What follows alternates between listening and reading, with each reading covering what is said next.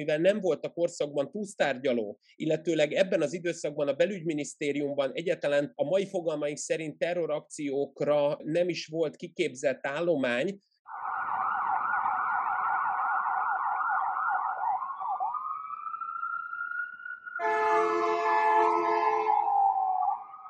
Sziasztok, köszöntünk benneteket, ez a Tangó és Kes, Bezsenyi Tamás, illetve Böcskei Balázs, továbbá 24.hu bűnügyi podcastja. Engedjétek meg, hogy mielőtt a mai adásba belefogunk, ahova igazán érdekes ügyet hoztunk nektek, köszöntsem a podcastnak a motorját, Bezsenyi Tomit. Szervusz, üdvözöllek! Szervusz, sziasztok! El kell mondanunk a hallgatók kedvéért, hogy egy jó hírrel nyitunk egyből, hogy ugye megírtuk a következő készülő könyvünknek a szinopszisát, mely szinopszis elfogadásra került a kiadó részéről, és nem a szocializmus bűnbarlangjának, nem a folytatását írjuk meg olyan fantáziadús címmel, mint a rendszerváltás utáni Magyarország bűnbarlangjai, hanem egy egészen újszerűen fogunk egy olyan ügyet megírni, ciklusokon, rendszereken, és a rendszerváltás utáni helyzetet tekintjük rendszereken. Sok rendszer volt ott, hiszen ott párhuzamosak voltak tulajdonképpen a már be nem fejezett és még meg nem indult, de közben mégis megindult rendszerváltás utáni Magyarország. Szóval egy igazán nagy ügyét fogjuk feldolgozni. Megkezdtük a Tamással a munkát, úgyhogy nyugodtan elő lehet jegyezni. Ennek a módja az úgy történik, hogy kis-kics, icipici vagy jelentősebb támogatással értek felénk a Patreon oldalon. A mai adásban egy egészen elfeledett, holott még a magyar filmművészetben is jól dokumentált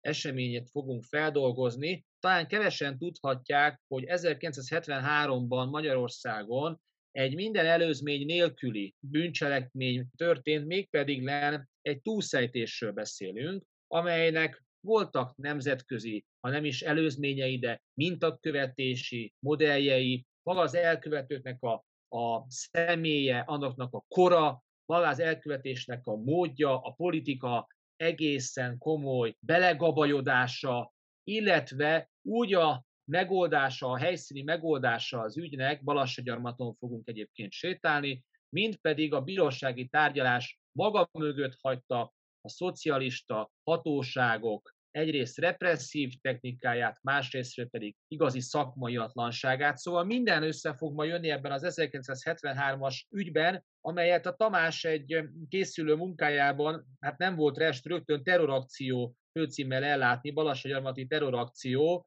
megemelted erésen a műsornak a hangulatát. De mielőtt ebbe belefognánk, azért nézzük is meg, hogy mely korban élünk. Ugye 73-ban vagyunk, a szocialista rendszer éli világát, ahogy egyébként a nyugati rendszer is. Itt tőlünk nyugatabbra, ugye a Rótármé frakción, tehát ismerten nevén a Vöröshadsereg frakció, talán német új hullám nem készített ennyi filmet, mint a Vöröshadseregről. Mindenki megpróbálkozott valamilyen távolságtartó szimpátiával viseltetni a baloldali terrorizmus iránt. Szóval ott az már gyűjti a szimpátia pontokat és lájkokat, de mégiscsak megtörténik 72-ben az a referencia, amelyből a mi embereink is dolgoznak, mégpedig ugye a Müncheni olimpia is mindaz, ami azzal járt. De mielőtt belefognánk a Pintye testvéreknek a leánykollégiumban lefolytatott túlszejtéséhez, és az ehhez kapcsolódóan a szocialista rendőrség represszív tököléséhez, előtte Tamás hoztál egy másik ügyet is, mert hogy nem magától értetődő, hogy Magyarországon gépen szállnak fölé emberek, és meg tudnak pattanni 56. július 13-án felszállt egy Budapest Szombathely menetrendszerinti járat, és innentől kezdve a történelem egy két cementgyári munkásnak az elmondásával és karrierjével, hát megint csak egy unikális történet. Gépeltérítésről beszélünk, majd egy eléggé komolyan befutott nyugati karrierről, menekülés tulajdonképpen a szocializmus társadalmából. Hogy is volt ez a gépeltérítés, mert ez is csak egy ilyen picit ilyen, nem úgy elmesél történet, mint hogy általában az ilyen késő esti történetítéskedő műsorok szoktak a kereskedelmi televízión foglalkozni a múlttal, valahogy ez nagyon hiányzik, ez a gépeltérítés történet nekünk, úgyhogy kérlek pótold ezt a hiányt, ezt a lyukat. Hát ahogy ugye már fölvezetted, valóban úgy lehetne akkor talán tovább vinni, hogy ez egyfajta menekülés akart lenni a győzelembe. Picit parafrazálva a Két félidő a pokolban című magyar filmnek az amerikai Sylvester Stallone és változatát, hiszen itt 1956. július 13-án történt az az ominózus eset, amikor még léteztek belföldi járatok, és az egyik ilyen belföldi légiközlekedési járaton, ami egyébként Budapest Szombathely menetrend szerinti repülőgépén olyan gépeltérítési szándékkal mentek föl többen, hogy mindenképpen legalább eljussanak Ausztriába, minimum tervként. Ennek egyébként az Écesz Géberei, a kitalálói, az Polyák György volt, aki a Magyar Néphadseregben korábban berepülő pilótaként dolgozott, majd kulák származása miatt el kellett távoznia a Magyar Néphadsereg üdvös körülményei közül. A másik pedig Iszak Ferenc, aki újságíró volt. Ők egyébként, ahogy ez az állambiztonsági anyagokból is látszik, egy lábatlani boxklubban ismerkedtek meg, tehát valóban érdekes, hogy habár a lábukkal szavaztak, ezt a fajta lábatlanságot megteremtették a boxklubban, és ott a box... Ezért a poénére azért egy büntetőpontot kiosztunk, ha nem gond. Semmi gond, sőt, bár egyébként amikor belekezdtem, én is éreztem azt, hogy Galla Miklós és Dolák Sali Robert ott áll a vállaim fölött, és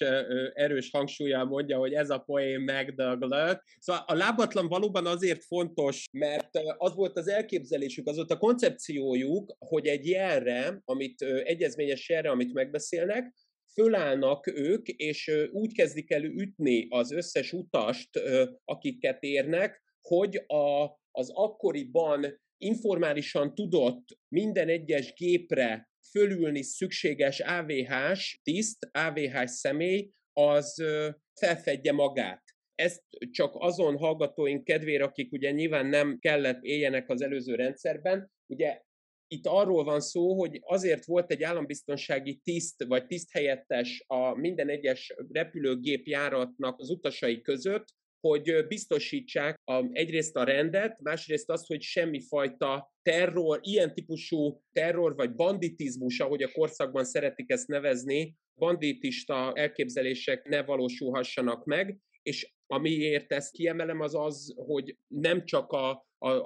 repülőgépeken volt ez szokásban, hanem a moziban és a színházi előadások során is ugyanúgy voltak ilyen típusú ügyeletet adó rendőrök, vagy akár állambiztonsági személyek. Na most a tervez ez volt, maga a jel az volt, ami számodra talán érdekes lehet, hogy jé, ott van Győr. Na most az akció az terv szerint alakult, és sikerült a gép eltérítése, viszont az a személy, aki az állambiztonság oldaláról jött, az éppen a pilótafülkében volt ebben a pillanatban, tehát emiatt nem tudták az ütésváltásokkal kiugrasztani a nyúlat a bokorból. Ugyanakkor viszont az is szerencse, hogy nem alakult ki tűzharc, ezt nem csak az utasok miatt mondom, hanem amiatt is, hogy nyilvánvalóan, ha itt ebben az esetben PA vagy akár Tokarev maroklőfegyverekkel össze-vissza elkezdtek volna lőni, azzal nem hiszem, hogy meg lehetett volna akadályozni az akciót, ellenben egy sokkal valószínűbb kamikáze célt, illetve végeredményt lehetett volna elérni. Végül is az derül ki az anyagokból, illetve hát az látszik a feldolgozásokból, hogy Polyák Györgynek, aki ugye, ahogy említettem, mint pilóta, megvoltak a repülőgépekhez kapcsolatos technikai ismeretei, átvették az irányítást, és nagyjából olyan 400-500 méteres magasságban átrepültek az osztrák határon, majd pedig sikerült egy ingolstadti NATO támaszponton leszállniuk, ahol pedig az a 7 személy, aki onnan kilépett abban a reményben, hogy akkor most már itt a szabad földön fog akár a földre csókot adni, akár új reményekkel megindulni. Ők politikai menedékjogokat kértek, a többi utast viszont a magyar hatóságok visszahozták, úgyhogy azért azt is szeretném ilyenkor jelezni, hogy hiába jutottak át az emberek, az utasok ebben a eléggé kiélezett politikai helyzetben nyugatra, az akkor már nyugatra, hiszen Ausztria ugye 55-ben önállóvá vált, és azok a szovjet csapatok, akik nálunk ideiglenesen ugye 89-ig állomásoztak, azok egyébként papíron az osztrákok védelme miatt voltak nálunk. Na most az osztrákok ugye 55-ben szabaddá váltak, és az imperialista országok világát erősítették, ahogy a szocialista terminológia mondja, Minden esetre voltak olyan magyar állampolgárok, akik inkább megijedtek ettől az egész akciótól, és nem is remélték azt, hogy érdemes lenne politikai menedékjogot kérni, illetve hát nem lehet attól sem eltekinteni, ahogy egyébként ez a levéltári anyagokból tudható, hogy többen a saját családjuk védelme érdekében fogadták el a magyar hatóságoknak ezt az idézőjelbe vett szívélyes visszakísérését, mert féltették azokat a rokonaikat, akik otthon maradtak a vasfüggönyön innen. Végül is ezt a hétfős csoportot ott külföldön nagy hősként ünnepelték. Ugye itt nem szabad elfelejteni azt, hogy ez még az 56-os forradalomat közvetlenül megelőző időszak, tehát ebben az esetben inkább az örömünneplésnek és annak a fajta média szempontból való kihasználásnak, amiben Iszák Ferencet és Polyák Györgyöt részeltették, annak az alapja az inkább az volt, hogy az 53-as NDK-s tüntetéseken túlmenően itt vannak azok a önálló akciók, azok a sajátos partizán tettek, amikkel bizonyíthatóvá válik a Szovjetunió és a szovjet érdekszférához tartozó országokban a diktatúra. Világos, csak hogy a témához nehogy elszakadjunk nagyon, mert itt igazából én voltam az elején igazságtalan, mielőtt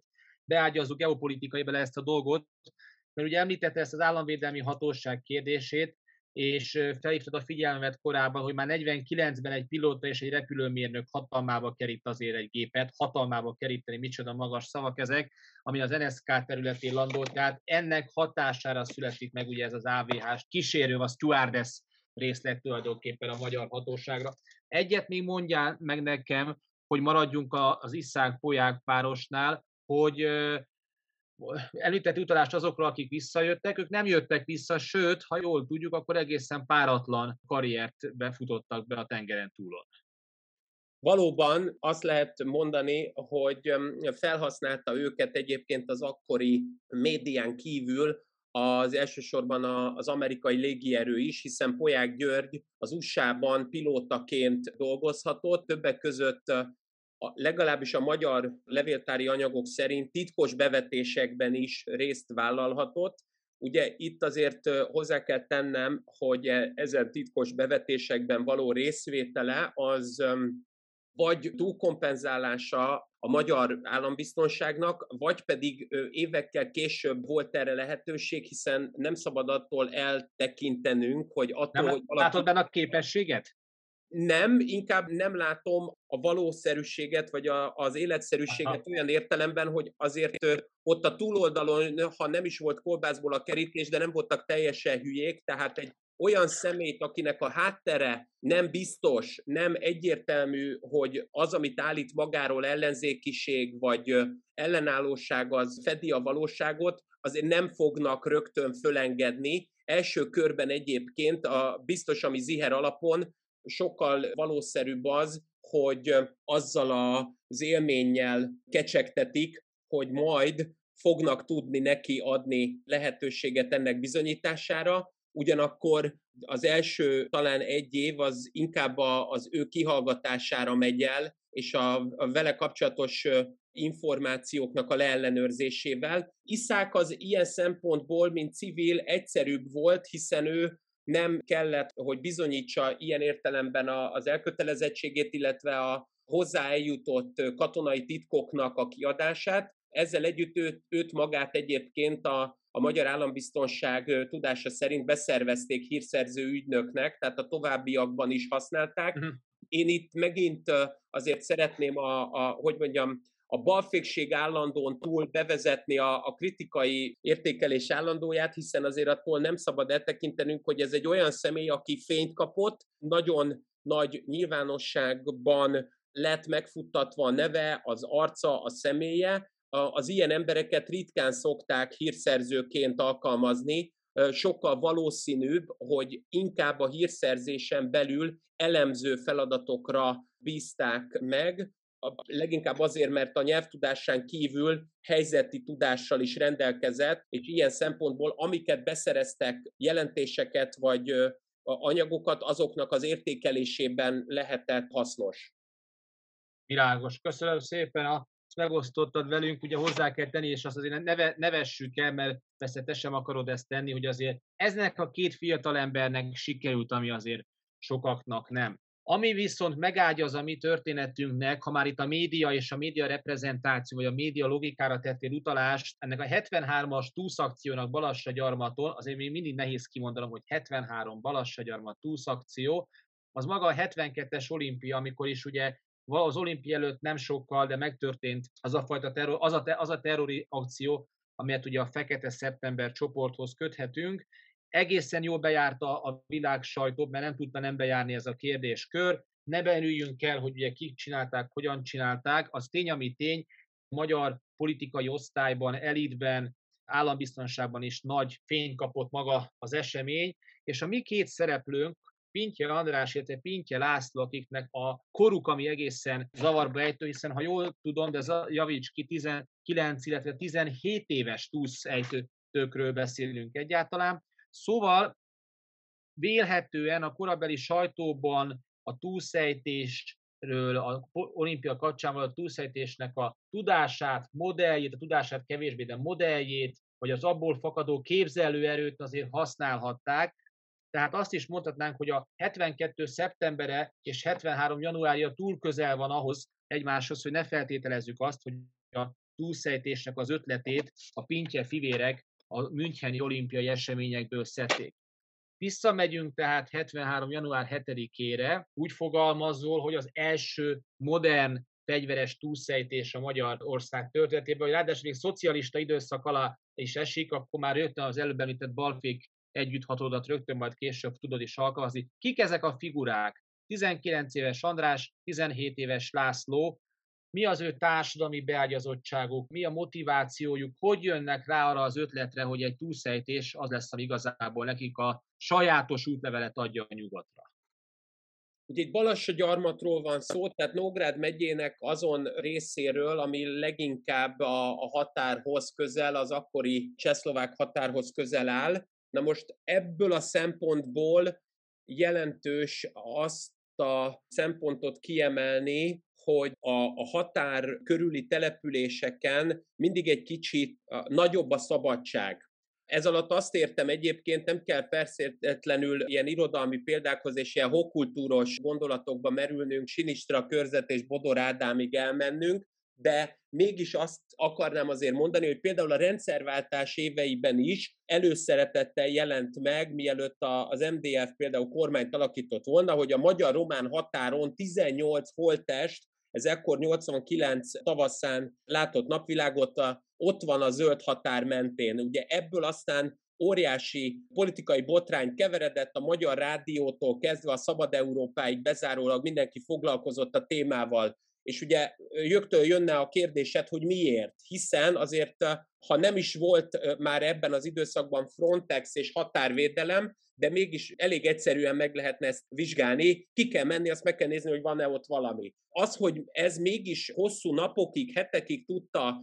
tematizálni a közvéleményt, ennek egyfajta ilyen gyepűelvét akarnám mondani, hogy ahogy a középkori Európában a királyságok között inkább egy 20-30 kilométeres határsávban azt lehetett csinálni, amit akarsz, és nem voltak ilyen nagyon patika mérlegen kihúzott határvonalak, hát ilyesmiről lehet itt is szó, hiszen a Pintye testvérek kapcsán tudjuk azt, hogy ők már korábban is mentek át Csehszlovákiába, ott előfordultak határmenti településeken, olyan településeken, ahol egyébként a magyar anyanyelvűek száma akár majdnem 100%-os volt, tehát nem voltak egyrészt sem nyelvi problémáik, másrészt pedig azzal, hogy határőr apjuk volt, akit egyébként Pintye Andrásnak hívtak, és amúgy egyébként politikai tisztje volt a balassagyarmati határőr kerületnek, ő ott a határőr kerület vezetésében helyettes vezető volt, tehát a második ember, mint politikai tiszt. Valójában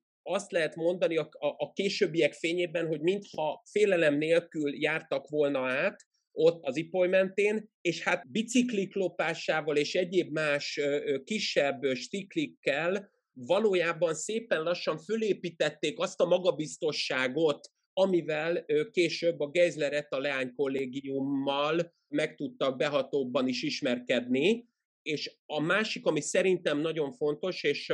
ilyen értelemben számodra is kihangsúlyoznám, hogy azért ugye nem zsákba macskát árulva, úgyhogy én magam is családi vonalon, mondjuk úgy, hogy rendőrgyerek lévén van valami nemű ismeretem, tudásom arról, hogy milyen rendőrgyereknek lenni. Ez egyébként a rendőrfeleség után egy ilyen másik relatív deprivációval járó társadalmi csoport. Azt vettem észre az utóbbi 10-20 évben, és ezzel megkerülöm azokat a kriminálpszichológiai... Csak ebben az utóbbi 10-20 évben, tehát csak ebben, igen. Csak hogy ezzel megkerülöm azokat a kriminálpszichológia irányába menő kérdéseidet, amiket mindig megpróbálok valahogy kikerülni azzal, hogy nem akarok valami sajátos néplélek-kutatóként feltűnni, de az minden esetre biztos, hogy az ilyen belügyi dolgozók gyerekei, azok valamilyen túlreagálással viseltetnek arra a hatalomra és arra a fajta neveltetésre, szocializációra nézve, amiben részesültek. És itt szeretném kihangsúlyozni, hogy hiába a feldolgozások akár állambiztonsági, akár újságírói szinten, amik történtek Hatala Csenge könyvére és a hírzárlatra is gondolva, az, hogy amit előszeretettel mondanak, hogy a neveltetés hiánya az, hogy nem voltak a pártbizottságban dolgozó édesanyjuk és a határőr édesapjuk, nem volt velük sokat. Szeretném jelezni, hogy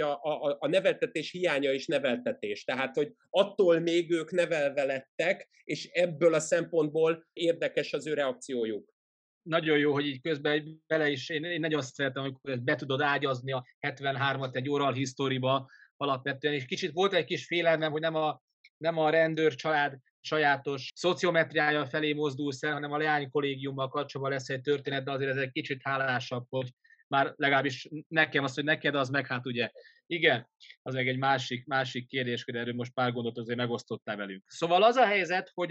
hogy akkor ez a család egészen jól be van ágyazva, mondjuk ugye a szocializmusba, a családnak a karrierje az ugye ebben fut, és talán ennek is köszönhető, hogy nagyon könnyen jutnak ugye szolgálati fegyverhez, hiszen maga az apának a szolgálati fegyverét, amelyet ugye fogasra akasztva hagyott ott, az, amit elcsencselik, és ez lesz majd tulajdonképpen, amivel megkezdik az akciót, ugye azt meg kell jegyeznünk, hogy többen tervezték ezt a fajta túlszejtés, és ennek következtében a magyarországi megtalálást, csak ahogy te fogalmaztad, ők, majd a testvérpáros felépítette ezt az önbizalmat a hosszú évek során, mert önbizalom viszont a társaiban, ugye az elkövetőkben ugye viszont hiányzott. Mi is volt itt a motiváció? Tehát 19-17 évesekről beszélünk, volt egyfajta Pierre-fajta mentalitás, mint a Megáll az időben látjuk, ugye Pierre,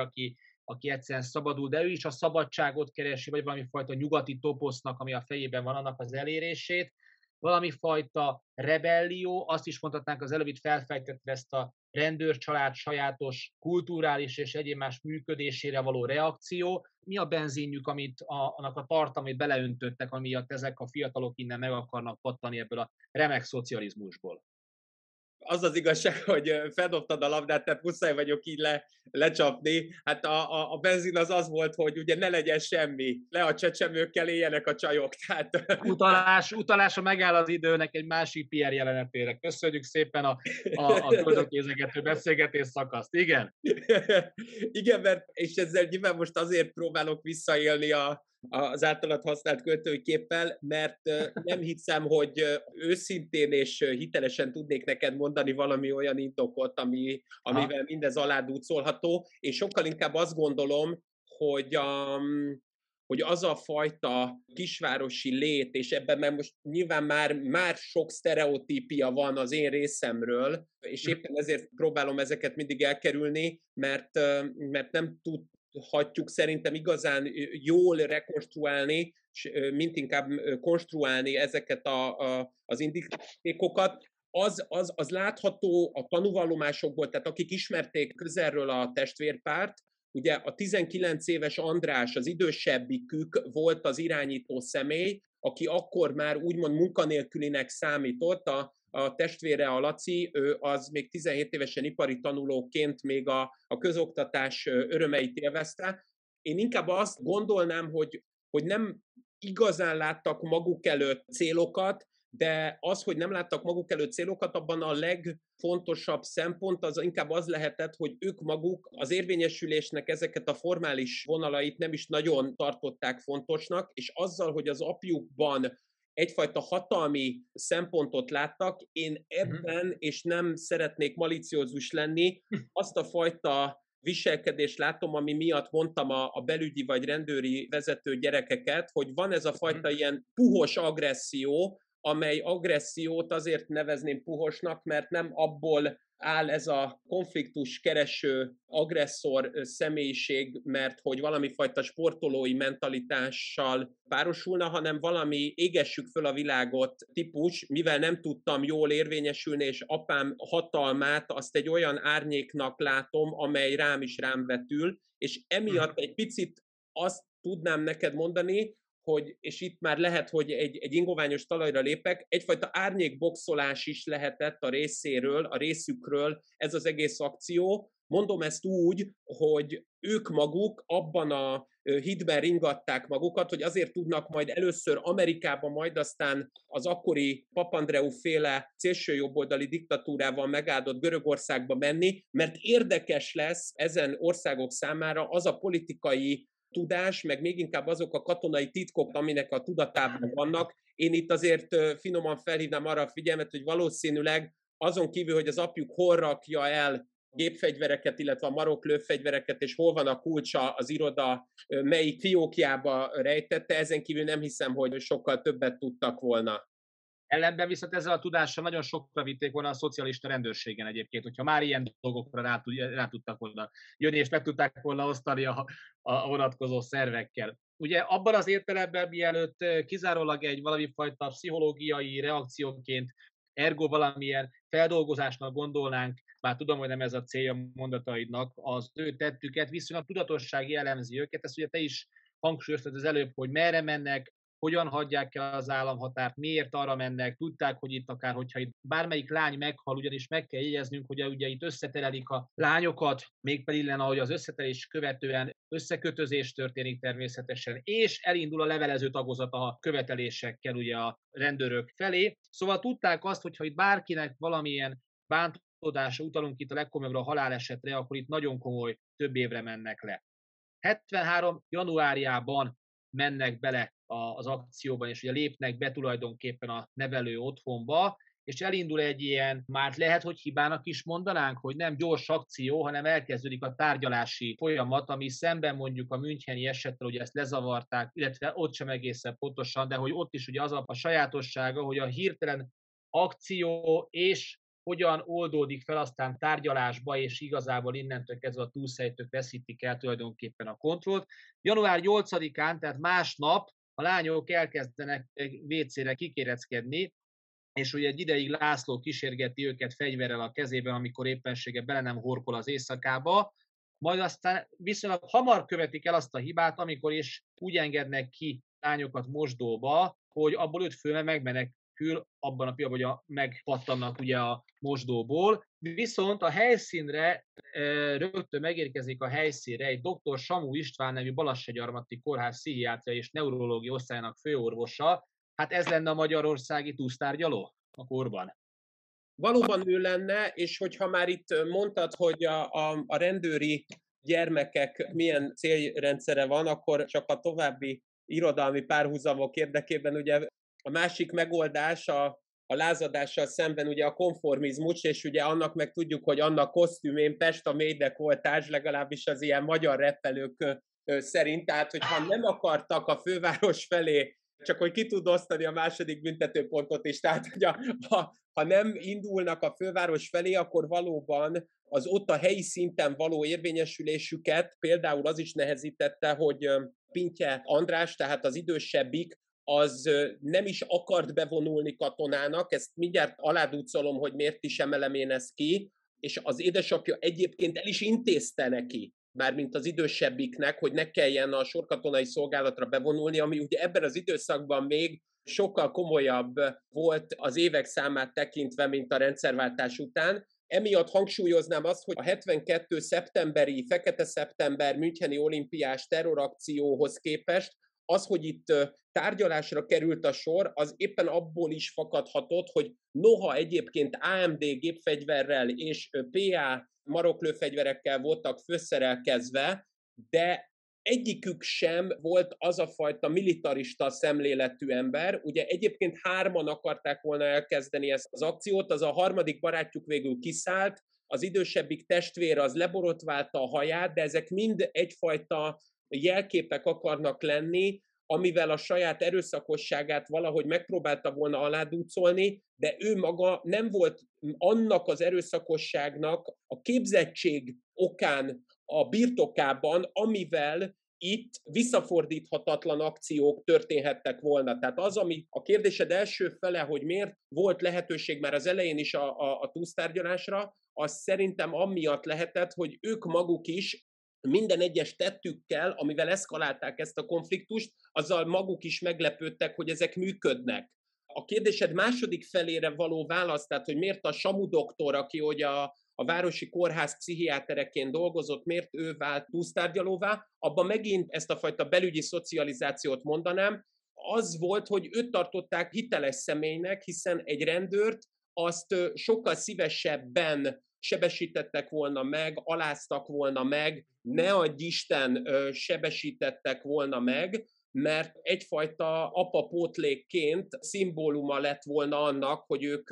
önálló személyiségek, még akkor is, hogyha ez elég perverz módon valósult meg. Tehát a rendőri, belügyi szervekkel való kapcsolattartás az azért nem volt elképzelhető, mert a saját kényszerképzeteik, hogy ők önálló harcosok, banditák, ahogy ugye ebben az időszakban szerették hívni ezt a fajta tevékenységet, az éppen az államhatalom képviselőivel szemben tudott megnyilvánulni, a Samu doktor pedig egy nagyon nyugodt személy volt, és ezért hasznosnak tűnhetett.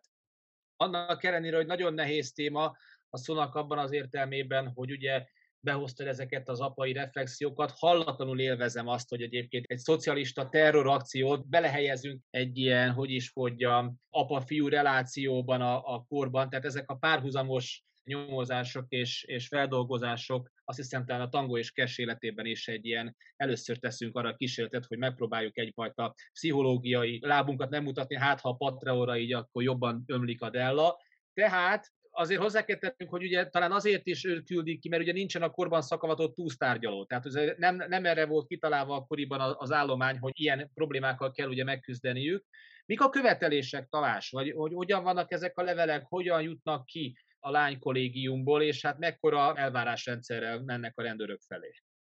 Maguk a levelek ugye azért is fontosak, mert nem csak ők maguk élnek követelésekkel, hanem a lányoknak is lehetőséget biztosítanak, hogy nagyon perverz ezt mondani, és még inkább traumatikus azt mondani, hogy hát lehetőséget akartak biztosítani a lányoknak arra, hogy elbúcsúzhassanak a szüleiktől, ami azért középiskolai kollégista lányoknak, akik ugye Nógrád megye különböző kistelepüléseiről kollégiumban ott laktak és hazajártak a szüleikhez, akik valószínűleg termelőszövetkezeti dolgozók voltak, azért ez nem is mindennapos, hanem nem is elképzelhető, belátható trauma élmény lehetett. Maguk a követeléseik azok egyébként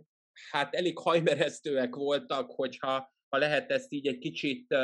nem vicceskedve, de mégis az abszurditás oldaláról olvasni, mert első körben pénzt követeltek, a pénznek a megosztása az először amerikai dollárban, majd aztán amerikai dollárban és német márkában, NSK márkában volt megmutatva,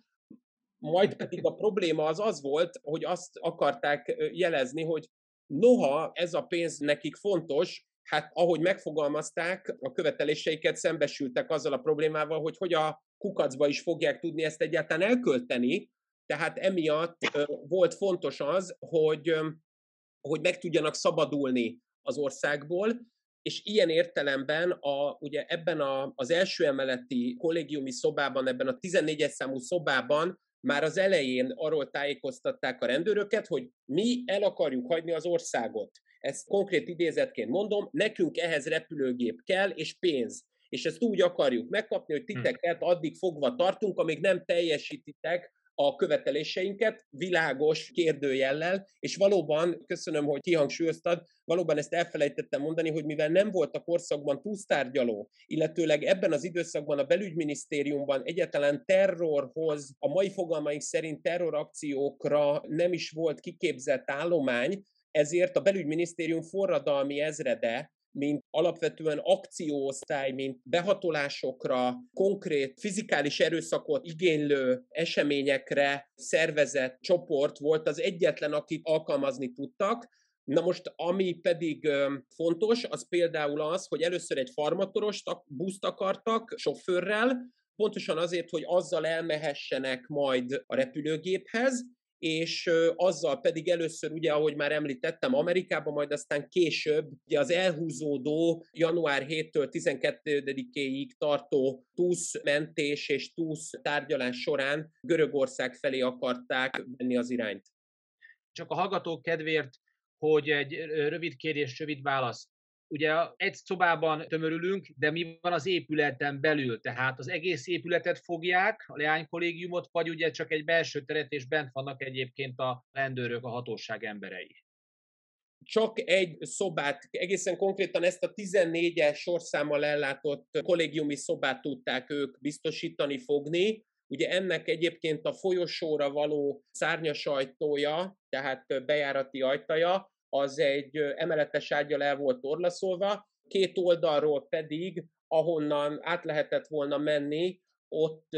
nem csak a torlaszokat helyezték el, hanem a rendőrök is a túloldalról finom vájatokat készítettek, hogy legalább hangban hallják, hogy milyen beszéd megy, és amikor például ugye említetted ezt, hogy a László, az öccse, ugye kiviszi a lányokat, első nap ugye 5 lány meg tud a WC ablakon szabadulni, de ahogy mondtad, hogy ugye az alvás és a fegyverhasználat, ez egy nagyon fontos dolog, hogy András ez alatt az 5 nap alatt alig alszik, ha egyáltalán alszik, mert azzal azért képbe van, hogy amikor ők ott valóban elaludtak volna, akkor egyértelműen akcióba lépett volna a rendőrség. Na és aztán január 10-ével megkezdődik az, hogyha nem egy ilyen nehéz és azért mégis életek kockáztatásáról van szó, megkezdődik a szocialista, a bűnügyi burleszk, ugye? Még például megérkezik a helyszínre a politika. Hogy hirtelenjében politikai ügynek minősítik azt az esetet, amikor egy 19 éves, meg egy 17 éves szolgálati fegyverrel fogja a 14. számú kollégiumi szobát, az hirtelenjében felemelkedik nagyjából az ellenforradalmárok üldözésének szintjére, olyannyira komolyan kell venni ezt a kérdést, hogy Biszku Béla érkezik meg, most majdnem mondtam rá egy másik kijelzőt is, de maradjunk annál, hogy a Központi Bizottság titkáráról beszélünk, megérkezik a helyszínre, illetve Benkei András belügyminiszter, és amikor ők megérkeznek a helyszínre, akkor velük ugye megérkezik Moszkva is tulajdonképpen a helyszínre valahogy, így vagy úgy, vagy ahogy az kell. Hát Tamás, és ezen a ponton mit kóvályogott a szocialista politika, mert hogy innentől kezdve azt el kell mondanunk előre menve ugye a folyamatok, hogy itt egy államellenes cselekményről beszélünk, aztán a végén annyira halálosan komolyan vettem, mondjuk a Biszku Béla, hogy ezeket az ügyeket sajnos, ami élettel kapcsolatos, nem tudta nem komolyan venni bizonyos értelemben. Itt azért most azért az, hogy ez politikai ügyé minősül, téged szokván idézni, azért tűri a vitát, inkább azt mondom, hogy megindítja a szocialista bűnügyi bőrlesznek, hogy fogalmaztam az elején az első fejezetét, ami egyébként egy életen át tartott. Hát ezt főleg így a végére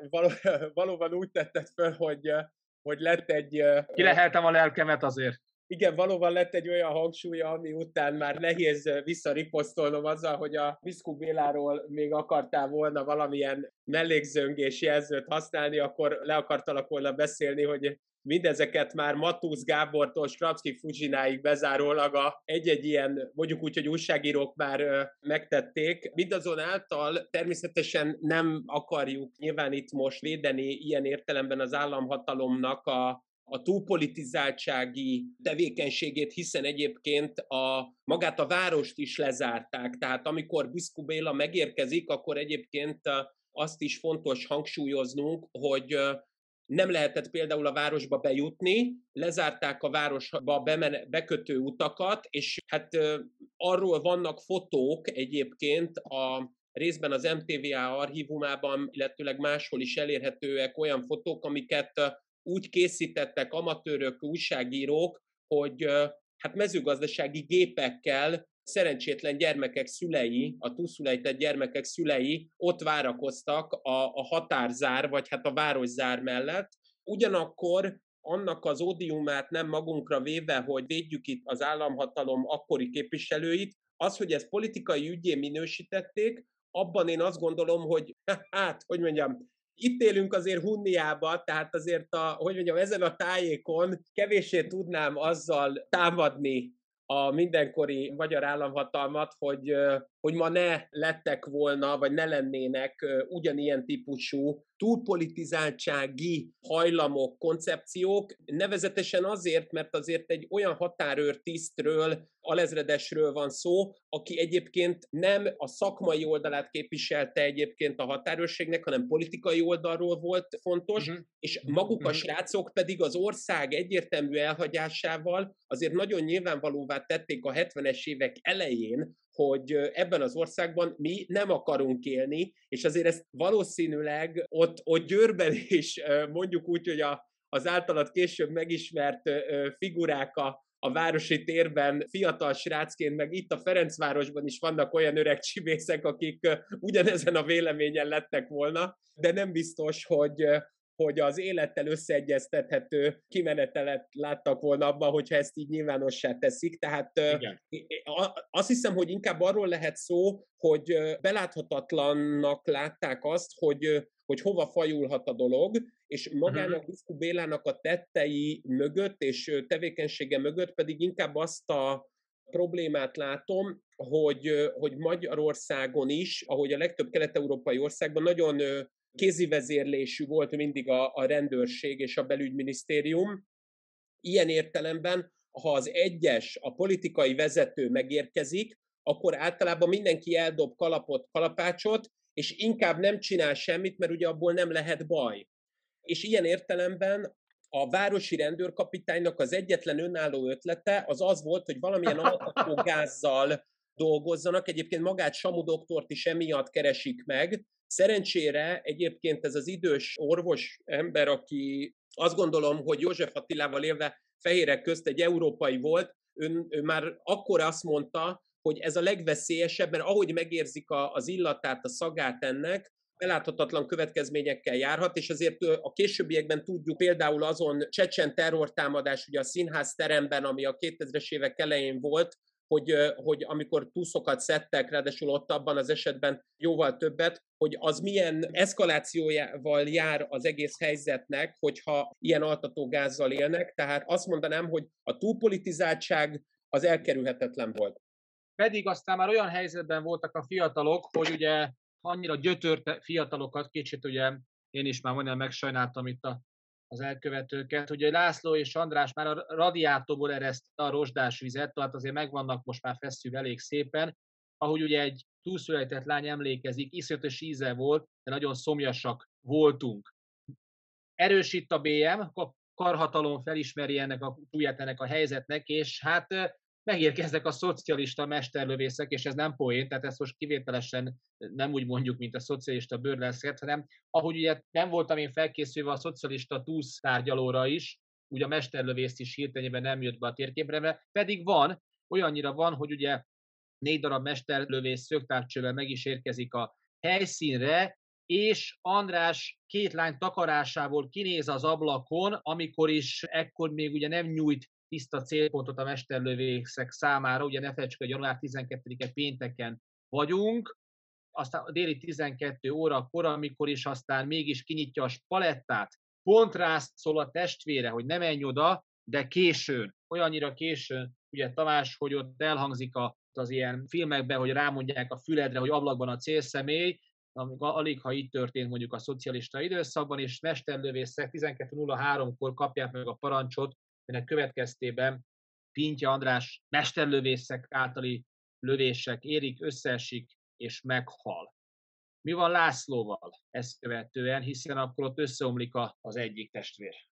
Igen, László megadja magát, addigra már pont amiatt, amit említettem, hogy a szobában lévő diskurzusokat figyelni, hallgatni tudják, tisztában lesznek nagyjából csütörtök péntekre azzal, hogy az öcsét ő, a báty manipulálja és próbálja meg befolyásolni. Egyébként maguk a srácok olyan sapkákat vesznek föl, meg megpróbálnak olyan ruhát venni magukra, amivel a szembeli épületből, ami akkor a városi tanácsnak volt az épülete, az egyértelműen úgy tűnhet, hogy akár a lányok mozognak, és ilyen értelemben nem volt gond, nem volt probléma, hogy mozognak a spaletták az ablakok előtt. Az pedig, hogy ennek ellenére, az ilyen megtévesztő ruhák ellenére detektálni tudták azt, hogy ott valószínűleg az idősebbik testvérről van szó, az ügyben pedig azért szeretném arra fölhívni a figyelmet, hogy habár itt akár persze könnyen megmosolyoghatónak tűnik, és nem is véletlenül az, hogy nem volt még kiképzés, nem volt egyáltalán rendszeresített tudás alapanyaga a mesterlövészek részére, vagy egyáltalán az ilyen típusú beavatkozó egységek részére, az valami elképesztő önuralmat, és alapvetően az ingerszegény környezetnek, vagy az olyan értelemben vett helyzetnek a kezelését mutatja, ahol rendkívül kimérten hosszú órákat kell eltölteni, és úgy kell tudni bánni a körülöttünk lévő világgal, hogy azokat csak feldolgozzuk, de nem avatkozunk be rögtön. Tehát én itt filmes példával élve, a Catherine Bigelownak van egy Bombák földjén című filmje, ami még a 2000-es években a legjobb film Oscarjára is lett jelölve. Ott például van egy mesterlövész jelenet, ahol az akkori iraki háború miatt ott terror akcióban résztvevő ellenálló Palesztinnak a iszlamista hívőnek a kilövéséről szól, és ugye ott órákon keresztül figyeli azt az ablakot, ahol valószínűleg feltűnhet az a személy, akit ki tudnak lőni.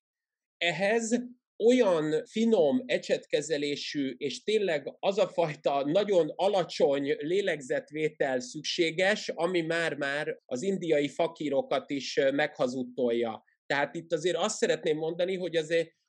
annak érdemes egy pillanattal adóznunk, hogy itt órákon, napokon keresztül nem csak a srácok voltak kifeszítve, hanem ezek a beavatkozó egységnek a tagjai is, akik az ablakokból próbáltak következtetéseket levonni, és nagyon-nagyon fókuszáltan kellett figyelniük arra, hogy mikor tudnak egyáltalán beavatkozni. A rendőrök jelentik tehát a rádió, hogy Pintye László megadta magát, akció leállítva, illetve vége. Nem erüljünk el lehetne mondjuk abba, hogy milyen hibák is voltak itt, milyen intézkedési hibák voltak, kezdve a párhuzamossággal, kezdve az utasítási rendszerrel, kezdve a külső és behatoló csoport nem harmonikus együttműködésével, de sokkal izgalmasabb, bár az sem, ez előbbiek sem kevésbé elhanyagolhatóak, hogy milyen eljárás, milyen büntetőeljárási, vagy milyen nehézségek akadtak itt az elején. Ugye bebeszéltük, hogy államellenességre lett keretezve az ügy, de nem is a szocialista igazságszolgáltatásba lettnénk, Tamás, ugye, hogyha a bírósági eljárást nem gyorsítanánk, ilyen értelemben pedig, hogy is mondjam, nem jogiasítanánk a szónak abban az értelmében, hogy körültekintően is, hát a szocialista jog, legalább a szocialista jognak megfelelően járnánk el, olyan értelemben, hogy ott még a sértett lányokkal sem úgy bánnak, mint hogy egyébként a sértett mi voltukból egyébként az fakadna. Valóban miután ugye kilövik, ha lehet ezzel a szóval élni az András, tehát miután ez a lövés megérkezik, és tényleg ahogy az előbb említettem, a monotonitás tűrő képessége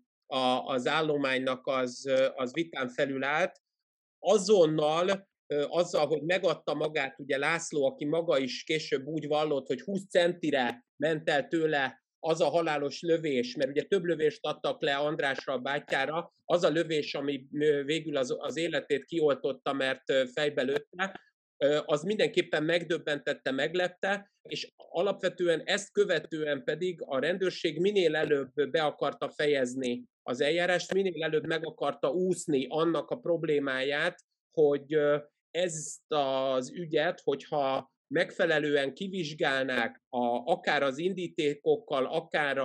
a potenciális segítőkkel, vagy annak a tükrében, hogy hogyan volt lehetséges az, hogy egyébként a munkahelyére is bementek az édesapjuknak, és onnan is próbáltak fegyvert elhozni, tehát itt nagyon komoly biztonsági kérdéseket is felvetett az ügy. Ennek a kivizsgálását nagyon rövidre zárva, valóban a lányokat mintegy a tettesekhez közeli megbecsülésben részeltették, és lényegében megírták helyettük a vallomásokat, tehát ahogy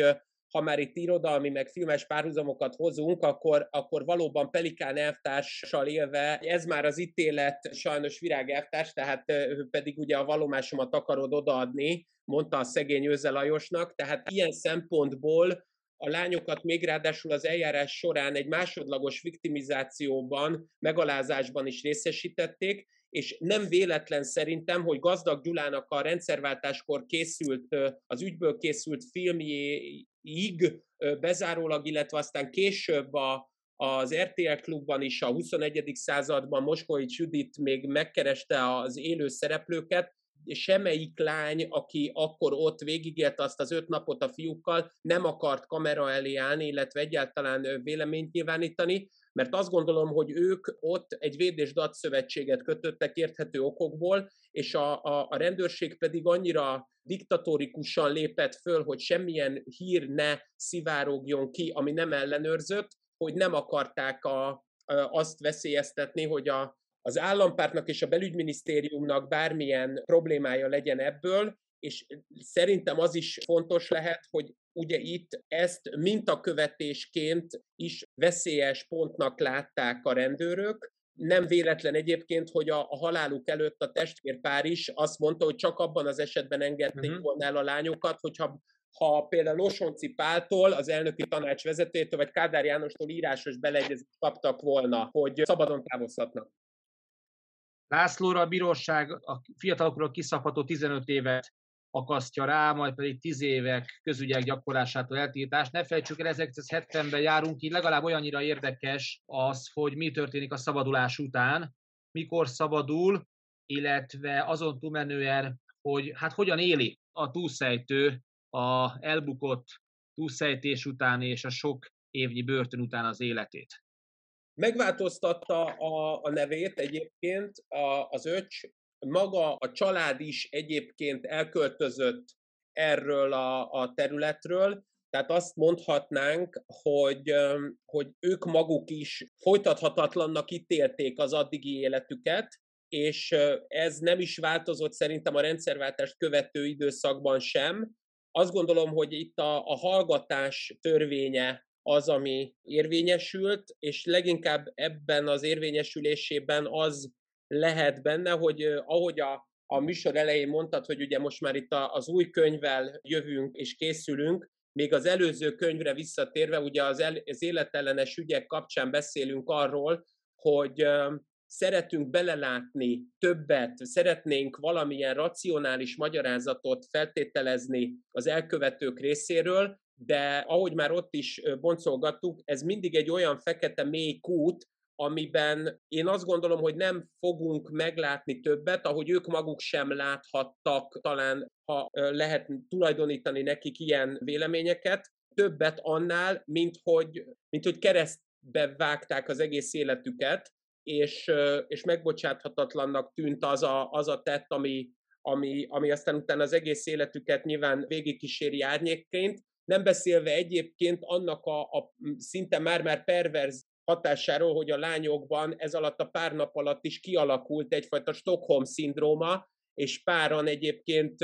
szinte már pozitív szerelmi érzéseket is megfogalmaztak a fiúk iránt. Tehát itt az egésznek van egy nagyon érdekes gellere, ami még inkább azt gondolom, hogy áthágja azokat a normákat, ahogy mindenről szeretnénk, illetve akarnánk beszélni, és azzal, hogy a hírzárlatot követően rövid, MTI-szerű, slágvortos hírekben beszámoltak az egész ügyről, az nem feletteti annak a problémáját, hogy a későbbiekben sem a fiú, sem a család nem akart senki számára sem nyilatkozni, mert azt gondolták, hogy megpróbálják az egészet elfeledtetni, és mint egyfajta olyan közegbe ágyazni, mintha ez meg se történt volna. Ez egyébként egy klasszikus jászmunka. Ehhez képest azért bonyolítsuk az utóbbi mondatodat, így zárásképpen meg kell jegyezni, hogy ugye van egy olyan elbeszélés, hogy ha Gazdag Gyulával folytatott beszélgetésben mégis azt állítja László, hogy tervük tökéletes volt, ugye, tehát még föntartja azt, hogy a testvérét hibáztatja, ugye, hogy ő rontotta el, és senki más nem hibázott, tehát eközben van egy túlhaladási igény a történeten, te gyásznak hívtad ezt a dolgot, ehhez képest van egyfajta majdnem sikerült visszatérő simogatása a léleknek. Hát nézd, ez egy nagyon nehéz kérdés. Csak azért mondom ezt, Tamás, mert ugye a mai lapon pszichológiai lábat is növesztett a Tangó és Kes, és akkor most már tényleg stílszerűen kell lezárnunk az adást. Ezt a lelkeken belüli tomboló narratívákat rendezzük el. Valóban ezt érzem én is, hogy ezt fölvetettük, ezt az irányt,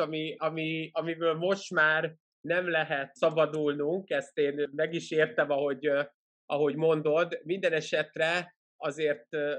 ha nem csak pszichológiai lábat növesztettünk, hanem folyamatosan irodalmi és filmes utalásokkal értünk, akkor azt mondanám, hogy Fassbindernek a Félelem megeszi a lelket című filmjére is utalhatunk, ahol egyébként a srácnak ez a fajta tevékenysége, már mint Lászlónak, az öcsnek ez a fajta megnyilvánulása, az azért is kérdéses, mert maga Gazdag Gyula is csak azzal szembesült, hogy a testvér, illetve a testvérhez közeli emberek, azok finoman megfenyegették őt, hogy erről az ügyről ne forgasson, de nem akarták a fiúnak a mostani, tehát a rendszerváltás kori és a későbbi narratíváját, magyarázatát az egész ügyre vonatkozóan megadni. Ilyen értelemben pedig azt mondanám, hogy felmerül annak a kérdése, hogy mindezt egyébként azon hosszú, több évtizedes börtönbüntetés után is tartaná-e, hogy itt csak a testvére volt a hibás, nem beszélve annak a kérdéséről, hogy én azt gondolom, hogy az a fajta túlszejtési tevékenység, amiről itt mi beszélünk, az ebben az időszakban amerikai filmekben is nagyon részletesen be van mutatva, a kánikulai délutántól kezdve, akár csak hogy itt a vicces oldalát is megmutassam, a montreali bankrablásig bezárólag, szóval azért alapvetően ezeknek a túlszejtéseknek nagyon-nagyon kevés százaléka zárul azzal, hogy az elkövetők egyértelműen megúszták a tevékenységet, és ahogy az adás elején behoztad az 56-os belföldi járatnak a gépeltérítését, az olyan típusú, kifejezetten már repülőgépen történő tevékenységgel szemben itt bankoknál, vagy ilyen középületeknél nem valószínű, hogy meg tud valósulni. Tehát már önmagában, amikor elkezdték, ez halálra volt ítélve. Ha, értem. Tamás, nagy utat jártunk be szerintem a mai napon. Egy témát érintettünk, a Balassagyarmati terrorakciót, de egészen interdisziplináris keretbe és lábakat növesztettünk, illetve tulajdonképpen minden általunk összesen megnézett filmről, amit ismerünk, arról valahogy csak ide kötöttük ebbe a mai adás alkalmával. Köszönjük a hallgatóknak, akik velünk kísérték a Balassagyarmati elvetért terrorakciót 1973-ból.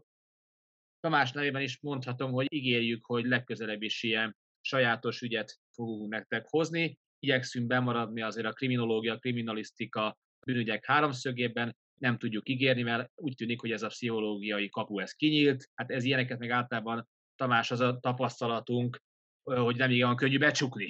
Valóban, ez ténykérdés, és hát állok elébe, hogyha a következő adásban ezzel szeretnél élni, megpróbálok majd kimozogni. Folytassuk innen legközelebb. Köszönjük a figyelmet, köszönjük, hogy velünk voltatok. Sziasztok! Köszönjük, sziasztok!